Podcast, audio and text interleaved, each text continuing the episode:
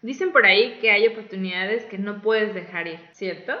Es por eso que en este episodio nos preguntamos cómo es vivir fuera de tu país de origen. Hablaremos un poco del proceso que conlleva mudarte de país y también del proceso en que te adaptas a tu nuevo lugar de residencia. Valeria Vera se mudó a los 24 años a París y nos cuenta un poco acerca de su aventura.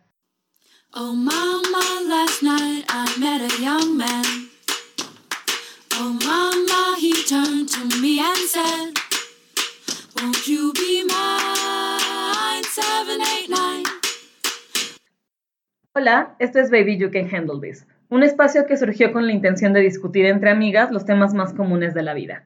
Yo soy Ara Isidro. Yo soy Ale Castellanos. Y yo Malu Castellanos y durante 30 minutos vamos a platicar de los temas que más nos intrigan y nos dan curiosidad. Hola muchachas, ¿cómo están? Hola, ¿cómo estás? Hello. Bien, ¿y ustedes? Muy bien, gracias. ¿Tú cómo estás? Ay, güey, muy bien. ¿Con frío? Muy celosa porque ustedes están juntas, güey. Y yo estoy hasta acá, así de que sola. Ay, no, man. No, está bien. Deberías de estar está celosa bien con toda la... porque tenemos un clima espectacular. En la y Ciudad tú de te estás México. muriendo Sí, de frío. Sí, siempre traigo de que un suéter y unas pantuflas bien padres que me dejan como super warm. Qué Y las amo, güey. Life changer. Ay, súper. Pues bueno, estamos súper emocionadas porque tenemos a un nuevo invitado en nuestro podcast. eh, y nos va a contar de sus experiencias que compartimos con Ara y conmigo, pero vamos a presentarla. Su nombre es Valeria, Hola. Valeria Vera. Valeria Vera. Vamos a decir Sí. todo. Sí. Ay, muchas gracias por invitarme, porque ya habíamos hablado varias Hola. veces Sí. y estuvo, o sea, genial que se cruzara como, Todo se machó. claro, o sea, que tú estuvieras aquí, yo también, etcétera. Las fechas, yes. Las fechas, eh, bueno, yo, o sea, les agradezco igual como que se acuerden de mí, porque hacía mucho que no hablábamos, pero bueno, siempre estamos ahí como Sí. siguiéndonos. Eh, yo conozco a Ara y a Ale, bueno, y a Luisa también, desde, desde la secundaria, secundaria. Desde secundaria, que si hacemos la cuenta son 15 años Ay, Dios mío, exactos. ya. 15 años, poco más exactos. fuerte. Oh, por Dios. Ajá, exacto. Y aparte tú nada más eres un año más grande. Sí, sí, nada me más. acuerdo. Exacto. Entonces, este, pues está padre. Que Está hasta- súper hasta padre. ahorita. Muchas gracias por venir. No, muchas gracias. Y siempre hemos conectado muchísimo, no solo como de la escuela y eso, sino la música, todo. Entonces, Un buen de cosas, sí, completamente. Felicidades por VH Podcast. Muchas Qué emoción, gracias. Qué emoción. Está Sí. padre, creo que este tema está interesante. Es un tema en el que me va a tocar ser un entrevistador y a ustedes responder porque la, la razón por la que invitamos a Valeria es porque ella, al igual que Ale y Ara, vive lejos, no vive en el país.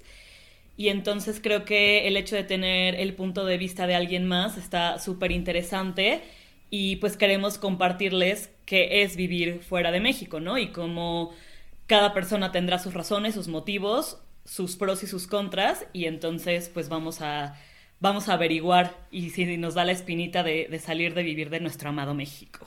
Sí, y creo que algo importante es que, y por los que, lo que queríamos que, que Valeria nos compartiera como su opinión y sus vivencias, es más por el tema como laboral, eh, en temas de cómo poder brillar o cómo poder hacer tu carrera en un ambiente a lo mejor totalmente diferente que en el que estamos acostumbrados, que en el que crecimos, ¿no? Entonces creo que hay demasiados retos que estaría súper padre escuchar de alguien que pues lo- lo ha vivido Entonces lo que podemos empezar es que Valeria nos cuente quién es, qué estudió y cómo se dio la oportunidad. Eh, Valeria Vera, como dijo, como dijo Ale, tengo 30 años, eh, soy de aquí del DF todavía, CDMX me choca.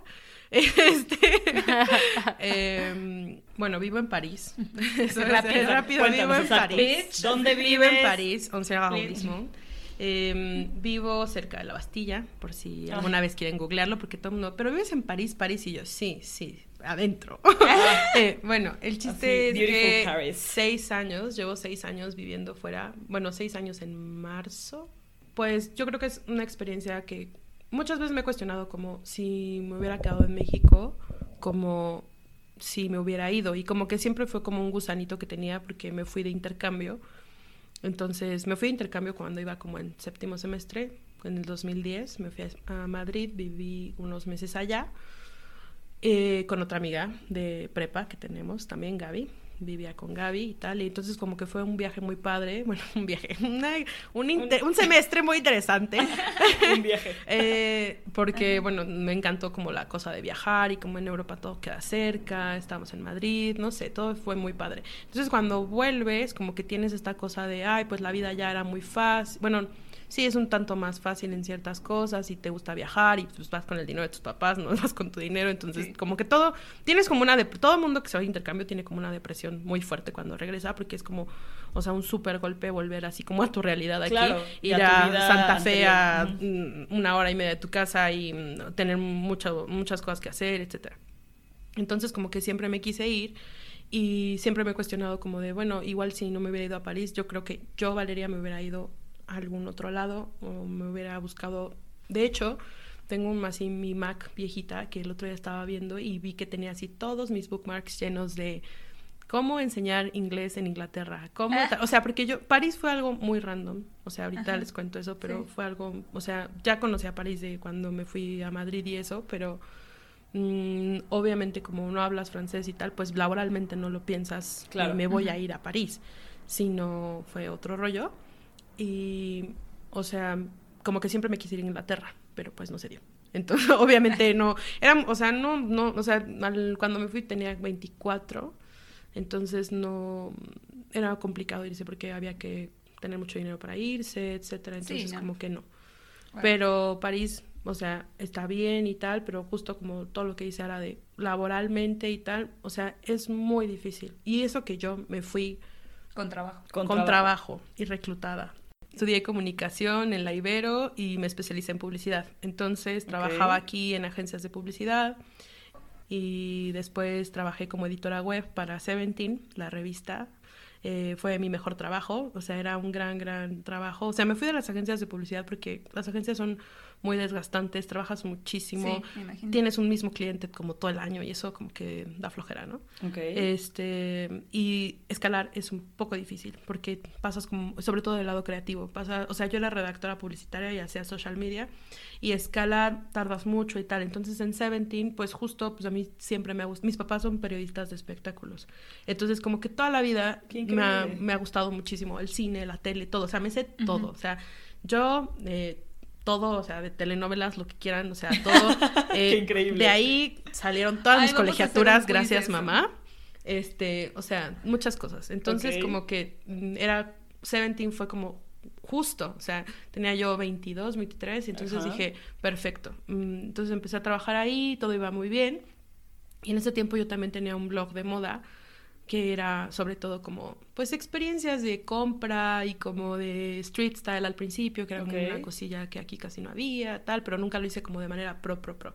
Pero ese trabajo me dio la oportunidad de conocer a gente que sí lo hacía de manera profesional y que hasta la fecha seguimos siendo amigos y que ahora, o sea, me sorprende también, a lo mejor no son tan mis amigos otros, pero como lo lejos que han llegado gracias a un blog, la gente. Eh, necesito o sea, bien. conozco una chava que tiene, o sea, una agencia de estilismo y tal. ¿En y- serio? Sí, Gina empezó, Gina Ortega, para quienes la conozcan. Este, Gina empezó, pues, o sea, con su blog de igual que era un nego blog, o sea, que ponía sus looks y así. Entonces, como que admiro mucho todo ese círculo, a toda la gente que ha podido hacer algo de eso. Y de ahí yo conocí a una amiga que, bueno, Bere es ingeniera industrial, pero este eh, también es fotógrafa y tenía el, el blog de moda también. Y ella conocía otra blogger mexicana en París, pero esta bloguera era como más de crónicas de la ciudad y tal, pero se- era una chica de aquí del DF que se había ido a vivir a París. A París, ajá. Entonces mi amiga, Bere, una vez así me dijo, o sea, me acuerdo perfecto, iba yo saliendo del cine y me dijo un domingo, ¿tienes tu currículum en inglés? Y yo, no. Ay, pásamelo porque... Pero ahorita lo hago, ¿eh? Ajá, sí, no, te lo juro. Dame dos Lo, hice claro. así. Me fui a mi casa, lo hice rapidísimo porque me dijo, ah, es para un trabajo en París. Y yo, sí, claro. Y Claro como yo estaba sí. con esa idea de, o sea, odio, o sea, sí odiaba ir a Santa Fe, me encantaba Seventeen, pero pues la editorial tenía muchos problemas y muchas cosas Claro. y tal. Y al final, Y no estaba en tu carrera, no estaba como en tu meta de Mm, carrera tal ajá. vez en ese momento. no, sí, o sea, sí, sí, o sea, a mí me encantaba mi trabajo. Pero pues yo tenía esa cosita de que quiero seguir viajando, quiero seguir viajando. quiero Pero seguir además viajando. estás muy chica para tomar una tus decisión prioridades. así de... Pero creo que eso ayudó porque te avientas. Y dices, no lo ay, piensas sí, tanto". no lo piensas para nada. Totalmente. O sea, yo me acuerdo que le dije a mi mamá, ay, me voy a ir, me voy a cambiar de trabajo. Y me dijo, otra vez, porque yo ya me había cambiado de dos agencias y luego Seventeen y tal, y tenía 23, o sea, 24. Y me dice mi mamá como, otra vez, y yo, sí, pero es que es en París, y se quedó así como de, ¿qué? ¿Cuándo? ¿Por? Tal. y mm, voy a decir algo aquí que a lo mejor no debería de estar diciendo. Bueno, el chiste es que apliqué y eh, tuve mm, dos, tres entrevistas por Skype. Y luego me pidieron una prueba de hacer un calendario editorial, como para saber que sí escribía. Ah, y luego también tenía un blog de tele, con otra amiga de la Ibero tenía un blog de tele, que se lo abrimos porque es que a mí todo el tiempo me ha gustado como escribir. Ese es lo tuyo. No, no es lo mío. no, pero me gusta. Ajá. y, o sea, me sale muy rápido y muy fluido y tal. Entonces, como que tenía mi blog de tele de puro gusto. Entonces, yo les envié ese de prueba. Y este era justo una página que iba a hablar de series y de cine para jóvenes. Entonces, yo ya tenía Seventeen. O sea, igual, como tú dices, todo se alineó. Seventeen, más lo del blog, les gustó y tal. Me dijeron, bueno, sí, para venirte, la verdad, no voy a entrar como en tantos detalles de cómo fue irme, porque fue muy complicado, porque es muy complicado eh, que una empresa francesa contrate a alguien acá. Externo. Externo, no europeo, porque eh, tienes que justificar que no hay nadie allá que pueda Claro. hacer Claro, ese trabajo. claro, y es un proceso muy largo. Pero bueno, el chiste es que ya me fui en mayo 2014 y ya me fui así. Me fui, o sea, como ya no estoy en esa empresa por la que me fui, puedo decir que me fui ah, muy estúpidamente porque me fui sin saber cuánto iba a ganar.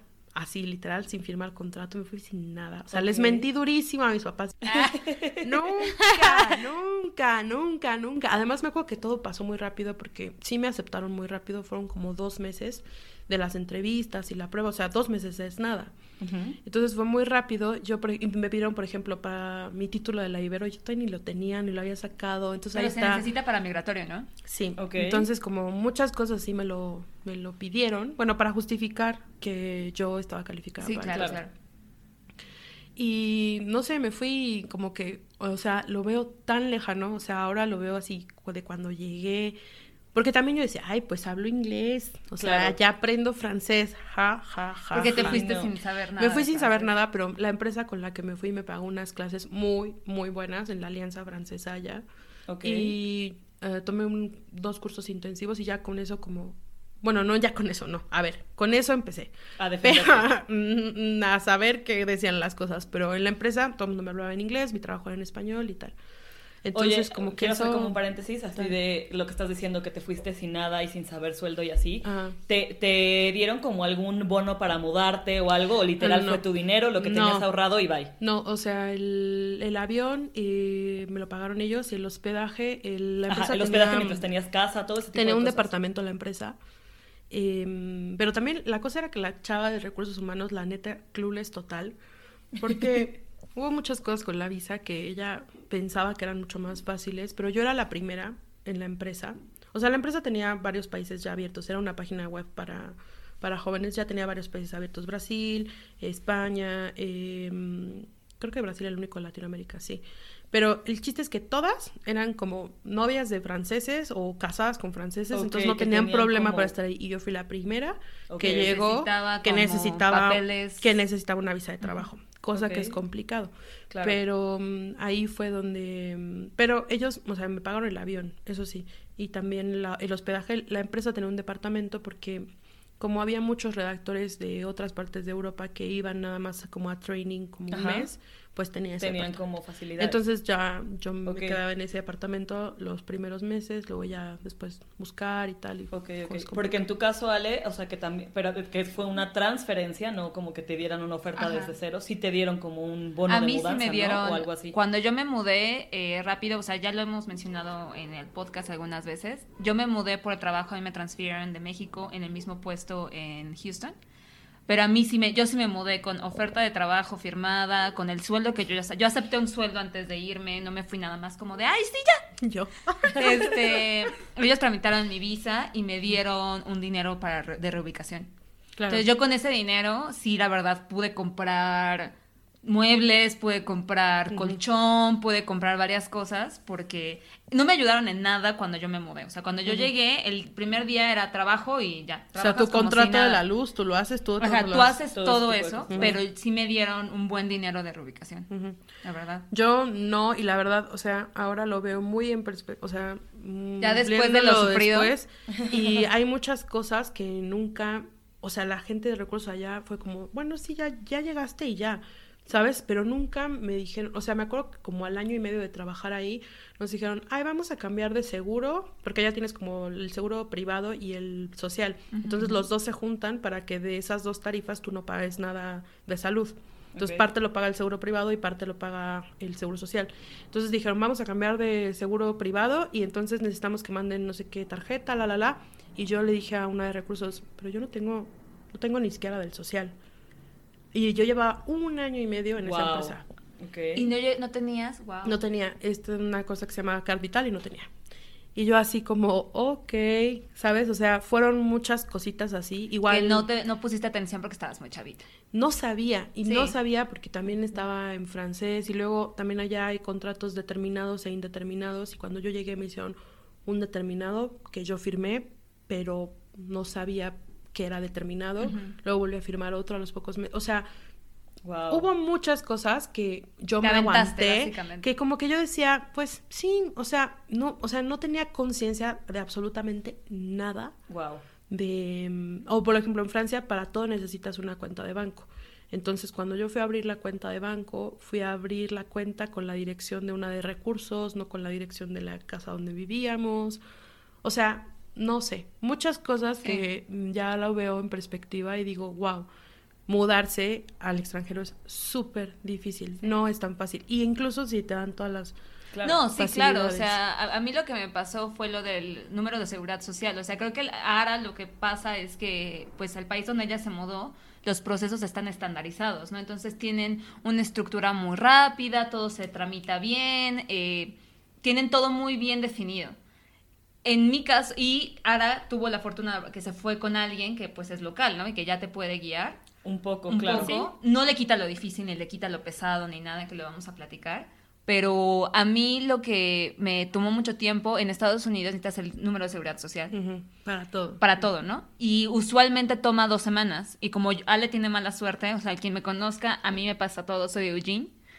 A mí me tardó cinco meses en llegarme el pinche número de seguridad social. Entonces yo no podía, o sea, yo tenía que pagar extra para todo. Extra para gas, extra para luz, porque parecía que yo era inmigrante ilegal.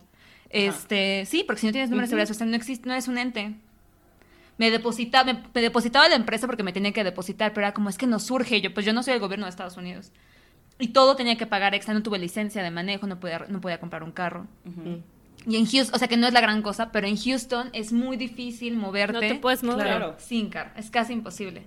Y me mudé en verano, que hacía un calor, entonces yo te roqueaba un bronceado porque Pero caminaba tú todas- pensaste en eso antes de irte. Obvio no. O sabías algo. O No antes tenía de la irte más- dijiste, voy a investigar. No tenía ni la más puta idea. Pues yo tampoco. O sea, La si verdad. ahorita me dicen, ay, me, mm, te ofrecemos un trabajo en Inglaterra, el sueño de mi vida. Y investigaría Todo ese tipo de todo cosas, ese todo tipo de claro, cosas, claro, porque igual. Mm, creo que también, o sea, eh, lo de no vivir sola antes, pues sí pega muchísimo, porque Pegan bueno. no sabes nada. Sí, o sea, creo que yo en, en algún momento fue como, como dijo Ale, súper diferente, porque aunque yo no vivía sola, o sea, tenía roomies, o sea, ya tenía como una estructura de vida, o sea, ya sabía que tenía que pagar A, B, C, D, Claro. eh, que, que tenías que hacer súper, que para o una sea, casa necesitas esa un parte, aval, que para Claro. tal. Ajá, o sea, todo eso, todo. Adultez, Y básicamente. otra cosa es, creo que también un tema cultural. O sea, yo creo que nosotros somos muy de nos aventamos, ¿no? Pero, por ejemplo, creo que igual sí, como mi, mi, mi visado es diferente, pero de todas maneras era como una lista. Yo, a mí me dieron, o sea, mi novio fue como, esta es la lista de cosas Que necesitas, hacer ok. Antes, durante y después. ¿Y qué vamos a hacer? O sea, es como con deadlines, güey. Y eso es como un tema muy, o sea, son muy holandeses, son muy ordenados. Son muy cuadrados como Todo es by the book. Es, que está bien, la verdad es que yo creo que... Que está bien para eso, es perfecto. Digo, quiero hacer como Pero un- nosotras no es como que estemos naturalmente No, así de, ay, sí, güey, voy a checar mi seguro, mi seguro social. Claro. ¿Qué?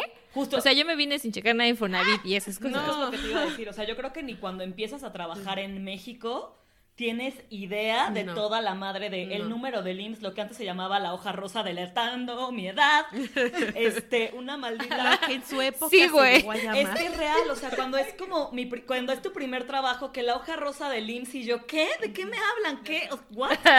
Imagínate justo en un país en el que no es el tuyo, que aquí le puedes preguntar a tu papá, ¿no? Claro. O algo así. O que ha- no hablas, que hablas Que- el idioma. no- ¿no? No hablas el- Exacto, allá no lo hablas. Oye, allá no lo hablas. así de, ¿tú, ¿tú tienes número de seguridad social o es hasta que empiezas a... O sea, ya lo tienes.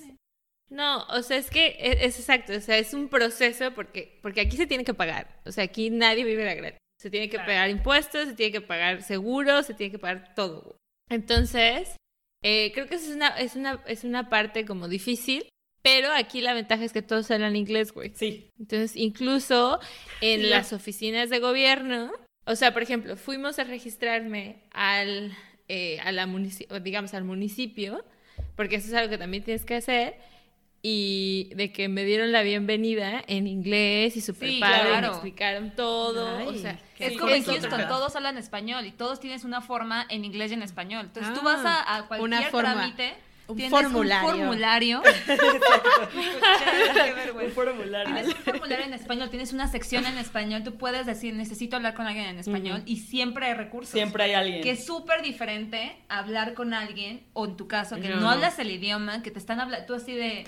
O sea, me pasó muchísimo. A mí me pasó, a, a mí me pasó cuando me fui de estudiante igual a Berlín, donde no sabía el idioma y donde me tuve que hacer, o sea, todo. Y era mi primera vez salir, o sea, sola al extranjero Claro. y al, al otro lado del mundo. Entonces era como completamente diferente. Y güey, me acuerdo y nunca se me va a olvidar que el señor, mi Hausmeister, que era el que literal era el que sentaba y organizaba todo, era como, no nos, no nos entendíamos, güey. Y entonces era como Google Translate y él me escribía y yo le escribía de regreso. Sí. Porque no había manera de entendernos, güey. Y eso que, es y eso que en. Berlín sí hablan inglés también, ¿no? Los alemanes sí tienen como En inglés. Berlín sí, pero en creo que en otras partes Sí, de Alemania ahora- no, ahora ¿no? No, ¿no? y en realidad... Y seamos honestos, La en Francia gente no hablan inglés, no. güey. No, no, no les gusta, no no, les gusta. no lo ven como con pride o algo así. Pero no, o sea, lo difícil también, por ejemplo, mm, para mí, aquí todo el mundo es muy amable y todo el mundo es como yo te ayudo. O sea, si tú tienes un amigo alemán aquí y te dice, ay, ayúdame a hacer todo eso, tú le ayudas. Claro. Y mis Los amigos somos muy lindos, allá no. O sea, cuando llegué, o sea, sorry si alguno de mis amigos españoles escucha esto, pero todo el mundo siempre me anda reclamando. Es que tú decías que, tú nos decías que si podíamos irte a pedir una cerveza y si te habíamos dicho de cómo decirlo, ¿por qué, ¿por qué no ibas tú y yo? Pues no sé, o sea, hazme el favor, no hablaba yo una palabra de francés. O por ejemplo, Ay, sí, yo todo el tiempo le estaba pidiendo a la gente que hablara por mí eh, por teléfono. Y una vez a una amiga así le tocó un cague de... O sea, una cuando tenía mi roomie, la inmobiliaria nos dijo que... Porque en Francia además todo es por correo. Tú mandas por correo todo. Por correspondencia. por correspondencia. O sea, correo que aquí nadie, nadie usa. Allá Claro. todo es por correo. Entonces Y yo nunca llega, no güey. sabía enviar una carta. A la fecha no sé cómo enviar muchas cartas. Entonces yo había quedado, ah, teníamos que enviar un papel a la inmobiliaria que nunca llegó, entonces por eso nunca habían pasado los pagos del banco. Llevábamos casi tres meses viviendo en un lugar, mi room y yo, española. Entonces, pues decíamos, pues tienen nuestras cuentas de banco, o sea, algún día se lo van a cobrar, ¿no? O sea, como que decíamos, no, pues se lo van a cobrar. ¿Algún Pero día pasará? algún día pasará. Resulta que no se lo cobraron y este y le llama, me llama una vieja, yo no entendía nada, se lo pasó a otra amiga y le tocó una gritoniza por mí, que Jade te agradezco, pero o sea, pero tam- y pero ellas, o sea, no no lo ven tan fácil ayudarte, o sea, o hacerte las cosas. Nosotros sí le hacemos las cosas a es otra Mexican persona. Power. Sí. Es Mexican Power, güey. es el de siempre estar como disponible. Sí. Porque creamos esa comunidad y es como, güey, yo si yo me encuentro a alguien en la calle y está perdido. Claro, le o sea, ayudo, claro, Las cosas claro. han cambiado, eh, las cosas han cambiado por la seguridad. Pero de todas maneras, si alguien me habla y todo, o sea, Intenta yo ser, en sí. cualquier parte del mundo es como, ¡Mexa! Yo soy muy así. Bueno, pero- ahorita que eh, tienen como, como sus quejillas de, oye, es que la gente no te ayuda o cosas de el seguro social, cosas muy administrativas, ¿qué es lo mejor de vivir lejos? Debe de tener sus grandes ventajas y algo que les encante. Entonces, ustedes tres que viven lejos, digo, aunque ahorita lleva poco tiempo allá, ya debe de tener algo Yo, que yo lo sé muy bien. Para Tú. mí, ¿qué es lo mejor de vivir lejos? O sea, yo me fui por una razón, obviamente monetaria, eh, porque pues De sí, era un, era un-. Make Pues era un- America great again. Ajá, era un. Pero para mí es que tengo independencia, ¿no? Que tengo independencia en todos los aspectos. Yo tengo independencia financiera, ¿no? Y en Estados Unidos algo que sí, y también tengo un trabajo técnico que es bien pagado, pero el sueldo te da para que vivas bien. Claro. Entonces, yo con. No, no, no es porque voy a decir, güey, me va increíble, porque no. Güey, O sea, Houston, wow. Güey, no, porque no es eso, pero lo que tengo sí puedo, vivo como yo quiero, como yo quiero, ¿no? Y bajo mis propios términos. Que yo aquí en mi casa, pues estaba muy joven cuando me mudé, igual tenía 24, 25 años, y no sabía, y yo, a mí, yo estaba desesperada, mejor dicho, por tener independencia. Y yo quería un lugar donde yo pudiera independizarme de la forma que, en mis propias razones, ¿no? En mis propios, este, sí, objetivos y metas, Estándares. Y a mí lo que me gusta es eso, que yo tengo la independencia de hacer lo que yo quiera con lo que yo quiera y tengo la fortuna de conocer a gente de muchísimas culturas, de muchísimos lugares diferentes y he aprendido muchísimo. Y cualquiera que me conozca, antes de irme ahorita, soy súper diferente, sé Sí. muchísimas cosas de otras cosas, eh, valoro más lo que tengo, valoro más mi familia, mis amigos y todo eso me lo ha enseñado a vivir lejos. Creo No sé si que- tenga sentido. Sí, o sea, todo lo que decías, creo que todo lo había yo pensado, porque justo, o sea, yo me fui inicialmente por viajar, porque yo decía, me voy a ir a Europa y va a ser como cuando estoy en Madrid, que me voy a ir aquí, aquí, aquí, aquí en dos Claro. horas y está en EasyJet. EasyJet, gracias, Ryanair, ya no, gracias, ¿no? Ah. Pero bueno, o sea, el chiste es que como que yo decía, me voy a ir por viajar y, y tal, pero a la larga sí creo que he aprendido muchísimo em, sobre todo lo que dices de conocer gente de otros países. O sea, ahorita te digo, trabajo en un lugar donde son más de 20 países y de verdad mm, trabajar con gente de otros lados, o sea, incluso los latinoamericanos, todos Claro. somos súper diferentes. Wow, Sí, sí. es súper Gente de. México también, porque uno estando aquí, o sea, en CDMX, eh, la verdad es que no convives con el resto del país. Claro. La mayoría, o sea, sí hay Claro. gente que viene aquí de, a trabajar de, de otras partes del país, pero la mayoría de la gente en tu oficina va a ser de aquí y tal, y como que no, somos muy diferentes, o sea, ahorita, mm, no sé, em, o sea, tuve una pésima experiencia trabajando con una chava de Toluca, que la odio, ojalá nunca me la vuelva a encontrar en mi vida, pero, em, eh, por ejemplo, ahorita igual con una chava de Guadalajara, no igual, perdón, no, Miriam, no, este, ella es súper, súper linda y tal, pero me, me, me ha gustado mucho conocer a alguien de Guadalajara porque no conocía absolutamente nadie y es como Claro. con- es otro, o sea, es otra cosa, o sea, tengo igual una amiga de Monterrey, un amigo de Tlaxcala, o sea, gente que aquí no me No hubiera hubieras cruzado. conocido. No me hubiera cruzado. Entonces, como que valoro muchísimo. Entonces, tengo, o sea, no sé, tengo amigos, no sé, de Argentina, de Colombia, de Inglaterra, de Chile, de España. De- de- y de España, lo mejor, que no solo, no, de hecho, nadie es de Madrid, todos son de todos lados. Y como que incluso entre ellos, o sea, he aprendido muchísimo más de todo este tiempo que he estado con ellos que cuando yo vivía en España, de qué diferentes son, de Claro. Mm, o sea, como que eso es lo mejor que te puede quedar de, mm, o sea, creo de vivir fuera. Bueno, de vivir, sí, como trabajar como en, como en, en otro país, otro y sí. vivir con otras personas. Los franceses son punto y aparte porque los franceses, la verdad es que conozco, o sea, tengo una relación cercana con dos y, o sea, y ya. O sea, los franceses es, es no sé si, si es porque a mí me ha tocado trabajar todo el tiempo en español, que eh, me he juntado como que solo con la parte internacional, porque eso pasa en las oficinas cuando están, los internacionales están con los internacionales. y lo- Completamente. Y, los otros están Eh, con y los lo otros. Y los franceses están muy en su rollo. Creo que si yo hubiera llegado, y eso hubiera sido mucho más difícil, como trabajar nada más directamente con franceses y en francés, no son, los franceses no son, son mamones en cierto sentido, pero tampoco... No son una perita en dulce. Sí, pero, pero sabes que al final también, o sea, hay de todo. O sea, sí, en, en la oficina hay gente todo. que me cae súper, súper bien, o sea, franceses. Y mm, como que, pero sí están muy en su rollo. Sí es otra parte de la gente internacional a la gente Completamente. francesa. Que es chistoso porque yo siento que también el círculo de Ale no son americanos. No. Y ahí yo creo que Ara nos puede dar un- una opinión completamente diferente porque el círculo de Ara, digo, obviamente por la situación y por cómo se dio, pero Ara sí convive con latinos del país, ¿no? Digo con latinos, sí, con nativos. es- Con vikingos, quería decir vikingos. ¿Cómo? Quería decir vikingos. Sí, Con vikingos del país. Creo que- Perdón. creo que es, es, es algo súper importante todo lo que dijeron.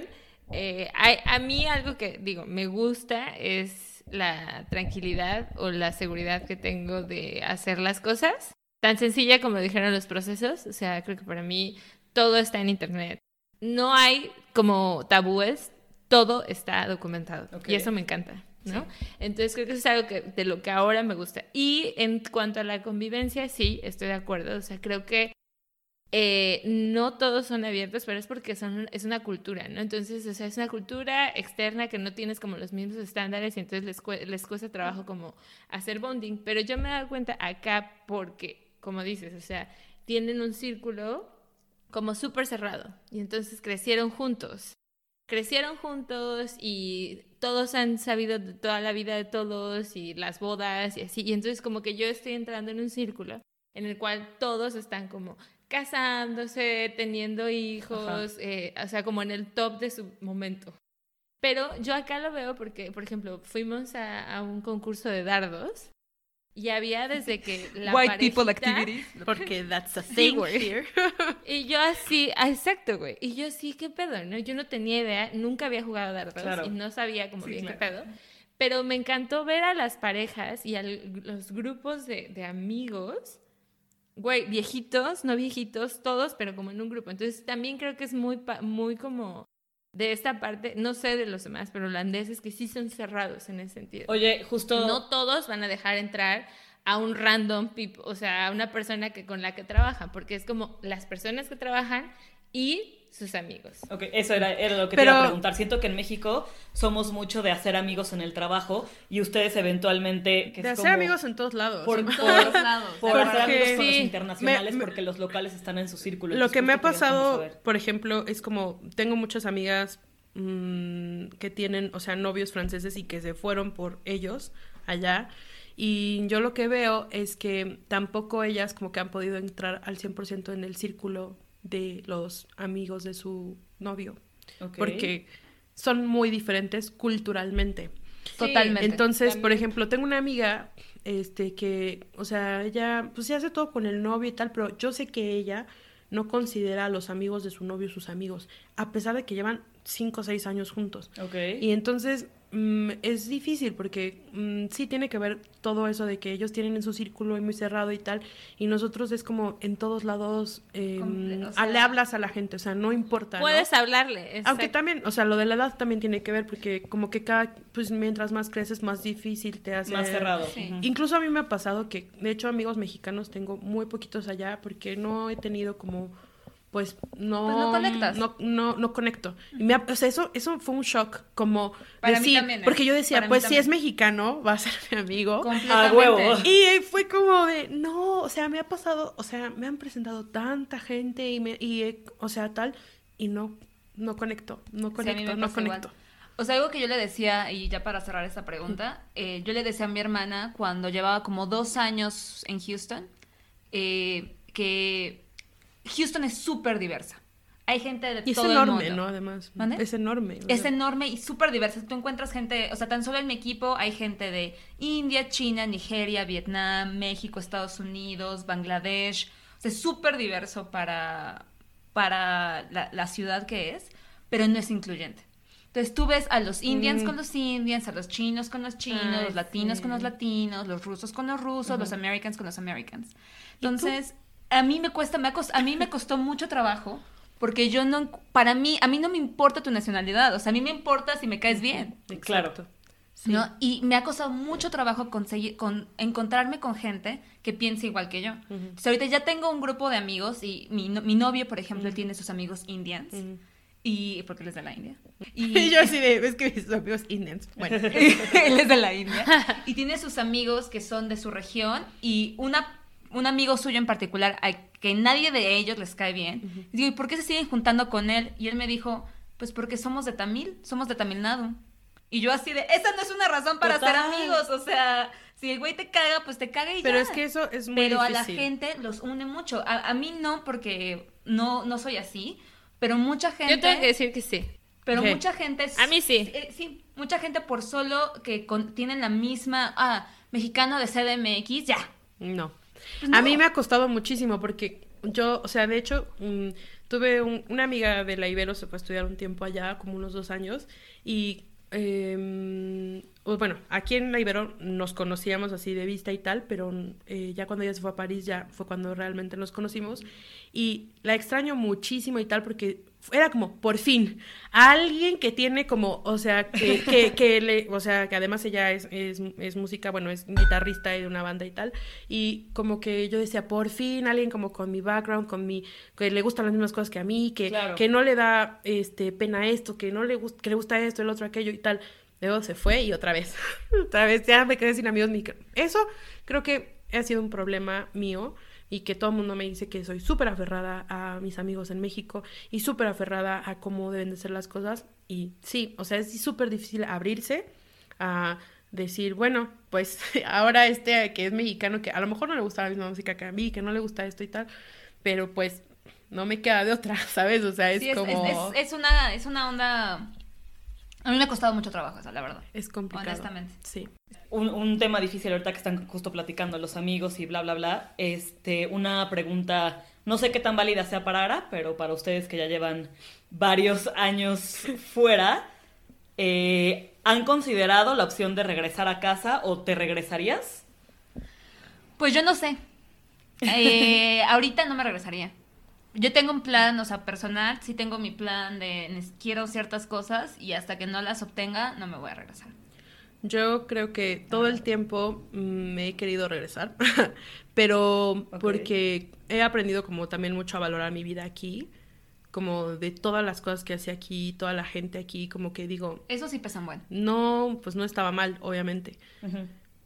Mm, poco a poco como que he ido haciendo como mi vida allá, pero no me veo, o sea, toda la vida en Francia. Y creo que me ha ayudado muchísimo eso, a no presionarme, a decir, tengo que quedarme en Francia, Claro. tengo que, que ver cómo me quedo, porque lo de la visa sí es un asunto muy complicado, porque primero te la dan anual. Un día hay que hablar de visas, mana. Sí, Sí. Sí, o sea, primero te la dan anual y luego al siguiente año tienes que renovarla, pero tienes que tener un contrato indefinido y luego al siguiente año ya puedes pedir eh, otro tipo de visa que te dan por tres años, luego cuatro años, luego muy, es complicado. Entonces como que tener la presión de la visa es muy difícil. Entonces yo en el momento en que dije, bueno, esto va a durar lo que tenga que durar, porque también mm, pueden pasar cosas aquí, no sé, por ejemplo, muerte de un familiar o lo que sea y dices, me voy a regresar. Entonces como que lo de allá nunca lo he visto como de me voy a quedar aquí porque se puede acabar. Entonces No, mejor claro. lo disfrutas y tal y como que ya, mm, o sea, mejor sin presiones. Pero yo sí siempre he visto Siempre has como- tenido la cosquillita. o sea, siento que obviamente sí será un golpazo porque yo allá salgo sola, este, eh, no sé, o sea, hago muchas cosas que aquí no puedo, ¿no? O lo que tú dices, la independencia financiera, que aquí yo creo que a lo mejor me costaría más trabajo y allá, quiera o no, me alcanza para venir tres veces a México al año y me alcanza para viajar y me alcanza Claro. para esto y para el otro y para... Ok, vivo en 23 metros cuadrados que podría, podría yo vivir en, a lo mejor en otro lugar más grande, pero claro, se te va muchísimo dinero porque Unas París cosas por es otras. carísimo. Carísimo. Ajá. Pero unas cosas por otras. Pero como que yo siempre he visto aquí en México de, ay, aquí también estoy bien. Sí. la seguridad, sí, todo eso. Pero pues también habíamos vivido aquí Toda toda, la la vida. vida. Ajá, entonces como que pues ya eso ya, ya estás acostumbrado a eso. Total. ¿Sabes? O sea, bueno. Tú ahora, ahorita, ahora. o sea, yo sé que te acabas de mudar, pero ¿te regresarías? ¿Está en tu plan? Eh, o sea, yo creo que no, lo que dijo Valeria de no, de no tener presiones es, es importante, ¿no? O sea, creo que para mí el motivo es un poco diferente porque para mí es un plan de vida eh, versus una oportunidad laboral. Entonces es más como long term.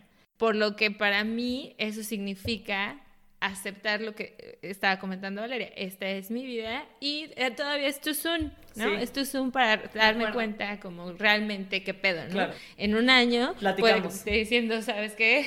A la chingada. Pero, let's see. So far, so digamos good. que el, el, digamos que el miedo más grande de mi novio fue ese, que te quieras regresar a México. Y es cierto, porque en seis años, you don't know. Claro. No, y además, o sea, Claro. no lo saben, tal vez tengo, mi amiga, tengo una amiga que tiene como 15 años con un sueco y mm, ella, ahora su plan después de tanto tiempo y después de que ellos han vivido en tantos lugares, eh, su plan es vivir seis meses en México y seis meses allá por el clima.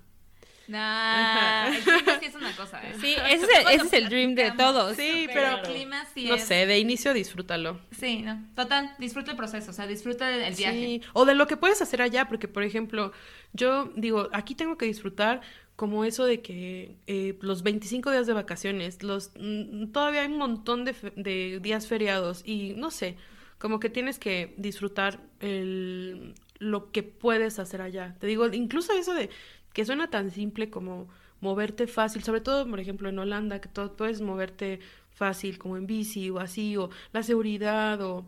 La seguridad creo que sí es un punto muy importante a Sí, es muy importante.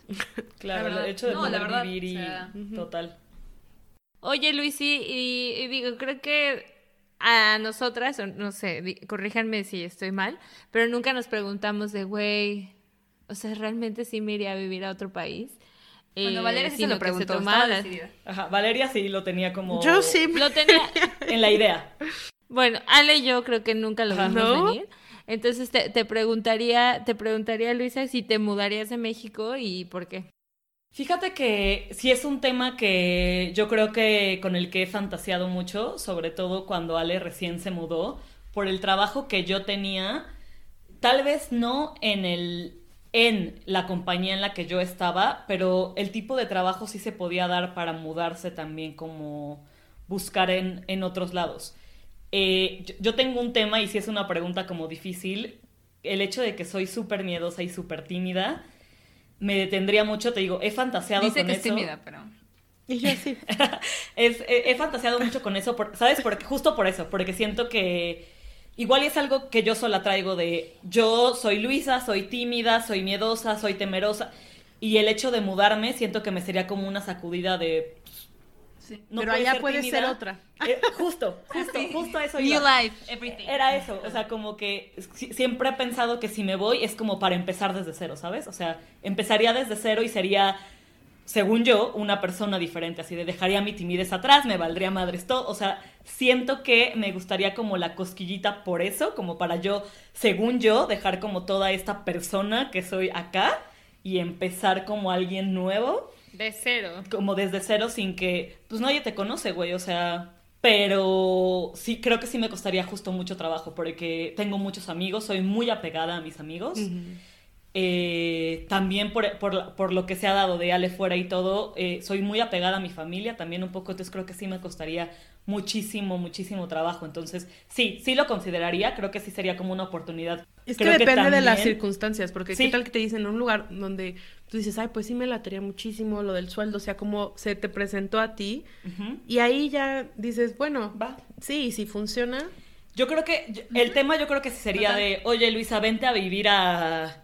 New York. a Suiza, no, fabulosa. no, no, a Suiza yo sí sería como, oye, es que hace mucho, o sea, yo tengo un tema con el clima También. también. ah, yo pensé que con Suiza y yo por. No, no, no, con, con el clima, tengo un tema con el clima muy intenso. Ah, ya. Entonces, este, pero quién sabe, igual en algunos meses me voy ahí con Ara a que un vikingo me case por allá y pues... Ay, Dios mío. y yo, ay, Me sonrojé. y yo. Pero bueno, esa es más o menos nuestra historia y tu historia, Valeria. Gracias Mi por historia. compartirla. Te lo agradecemos en el alma. Al- Ale me está agarrando las manos ahora mismo. En lo que yo le agarro Como de bendición papal. para bendecirla. Porque no somos las únicas, hay Claro, un chingo hay un de mexas gente fuera. around the Y un world. buen de gente que Está cabrón. conocemos. Que te, Sí. te lo, te los voy a traer para un Luego segundo para episodio. Perfecto. Y lo que queríamos escuchar igual de ustedes, los que nos escuchan, es pues si tú te mudarías lejos. Si te has mudado. Te, te has mudado a otro país, si lo harías, ¿por qué razones? Y crees que te iría mejor en otro país versus en el que estás. Que es una pregunta que igual eh, antes la gente dice que sí, pero cuando ya vives lejos te, te lo cuestionas mucho. Porque ¿qué es vivir mejor? Exacto. Eso es como, Sí. Pero bueno. no todo es dinero. Dale, exacto. Y con eso voy a cerrar. Amén. Pues bueno, Súper. Yo, muchas, gracias. Valeria. No, Muchas muchas gracias, por haberme gracias. invitado. los queremos. Besos. Visítenme, gracias, por favor, cuídense. cuando quieran. Adiós. Sí, Sí. necesitan. Bye, un Bye. beso. Bye.